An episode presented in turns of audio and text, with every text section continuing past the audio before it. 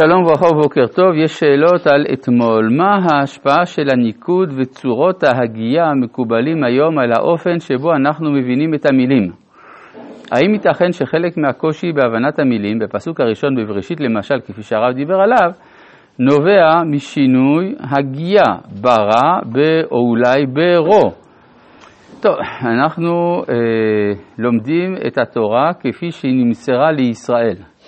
היא נמסרה דרך המסורת. עכשיו, זה שיש הבדלי הגייה, זה לא אומר שיש הבדלי משמעות.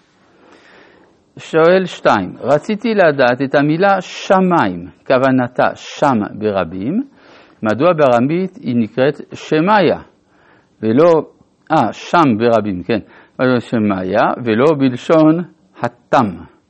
טוב, כי זו ארמית ולא עברית. ובכן, אה, אנחנו ממשיכים בלימוד בראשית. נדמה לי שהגענו לפסוק הראשון של פרק א', כן. אז uh, אנחנו צריכים לשאול את עצמנו מה הפסוק הזה בראשית ברא אלוהים את השמיים ואת הארץ בא ללמד אותנו. אולי הערה קודם כל, בעברית מודרנית או בכל שפה uh, מודרנית היו אומרים שאלוהים ברא את העולם. אבל נשים לב לעובדה שבתורה המילה העולם לא קיימת. לא שהמילה לא קיימת בתור העולם, כן, אבל לא במשמעות של מה שאנחנו אומרים הקוסמוס, היש בכללו, מונדוס בלטינית, מונד בצרפתית, וורד באנגלית, אלא אה, עולם זה בתנ"ך מלשון זמן. כמו שאומרים עד עולם זה לזמן מרובה או אינסופי. מה שאין כן המילה עולם בעברית מאוחרת יותר, בימי חז"ל כבר, בהשפעת היוונית כנראה, זה מתאר את כל היש. אין בתנ"ך מילה שמתארת את כל היש. כשרוצים להגיד כל היש אומרים שמיים וארץ. כלומר, יש uh, בעברית מסר כזה שהעולם מלכתחילה הוא דואלי. בעוד שהאלוהות היא אחת, השם אלוהינו השם אחד, העולם שלו איננו אחד. העולם שלו הוא תמיד שניים, השמיים והארץ. כשהשמיים מתאר את העולם, אפשר לקרוא לזה התיאורטי, ביחס לארץ שהוא העולם המעשי. כלומר, יש אה, ערכים, יש עקרונות, והם נקראים השמיים, והם מתממשים בארץ. אבל עדיין לא כל כך ברור, אחרי גם ההערה הזאת, מה הפסוק הזה רוצה ללמד אותנו. אם נאמר שכוונת הפסוק היא ללמד אותנו שבריאת העולם הייתה בהתחלה, הרי זה טריוויאלי, ברור שאם זה היה בריאה, זה היה בהתחלה. אלא מה? אתה רוצה להגיד שמי שברא את העולם זה אלוהים. ברור, אם מישהו יכול לברוא את העולם, איך הוא לא אלוהים? אז זה שאלוהים הוא זה שברא את העולם, אם כבר העולם נברא, זה מובן מאליו. אלא מה? אה, אתה אה, רוצה להגיד לי מה הוא ברא. אז אה, ברור שאם הוא ברא, אז הוא ברא הכל. אז אומרת, יש פה משהו לא לגמרי ברור. אלא כדי להבין את זה, צריך להבין איך הסיפורים של ראשית המציאות סופרו בתרבויות המקבילות. ואנחנו רואים שבמיתולוגיות השונות, והתורה מתייחסת אל המיתולוגיות כהנגדה, אבל היא מתייחסת. אנחנו רואים שמעל כל האלים, כן, מעל כל האלים עמד אל. אבל גם האל הזה, יש שרשרת גניאלוגית, איך הוא, איך הוא הגיע למציאות. וכאשר אנחנו שואלים את בעלי המיתולוגיות השונות, היוונים למשל, או המצרים העתיקים, מאיפה הכל התחיל, הם אומרים שהכל התחיל מהכאוס.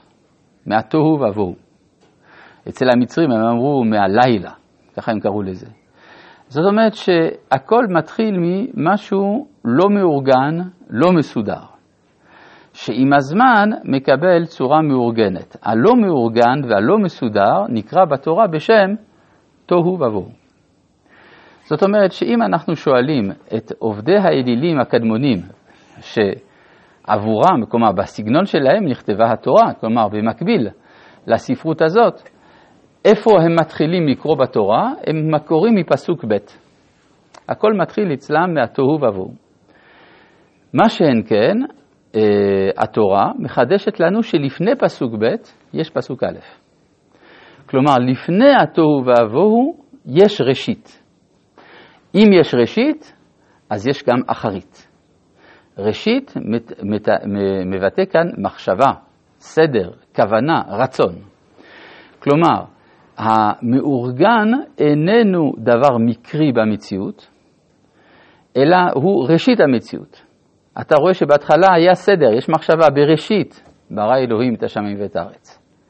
ממילא יש גם אחרית לטובה. אז מה יש באמצע? באמצע יש בלאגן.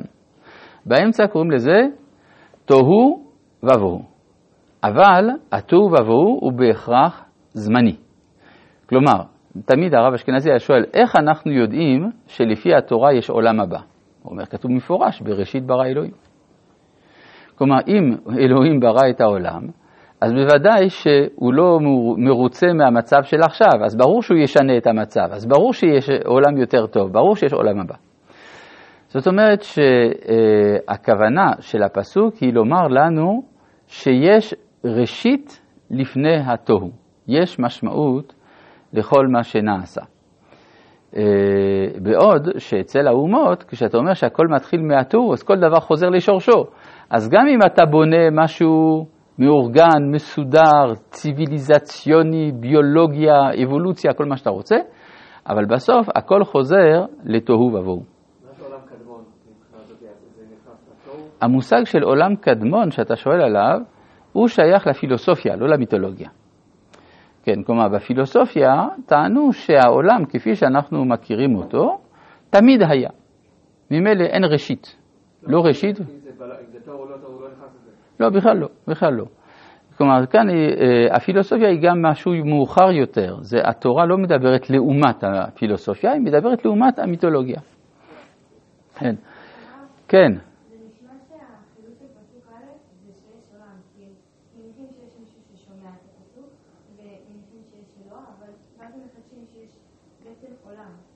זה שיש עולם, זה ידעתי לפני שקראתי את הפסוק. אבל הבעיה היא מה זה מחדש, הרי אני הקורא, עצם זה שאני קורא, אני כבר יודע שיש עולם. אז זה ברור שידעתי שיש עולם לפני הקריאה. אגב, גם אנחנו מניחים עוד משהו מעניין, שהקורא יודע שיש אלוהים, והקורא יודע שהעולם נברא. אז זה לא מה שזה בא לחדש לו, אלא זה בא לחדש לו שיש סדר לפני הבלגן. אפשר להגיד עוד משהו, שזה בא לחדש עוד משהו, שיש אה, לקדוש ברוך הוא כוונה. ואז אנחנו נבין כאן את המילה בראשית באופן אחר.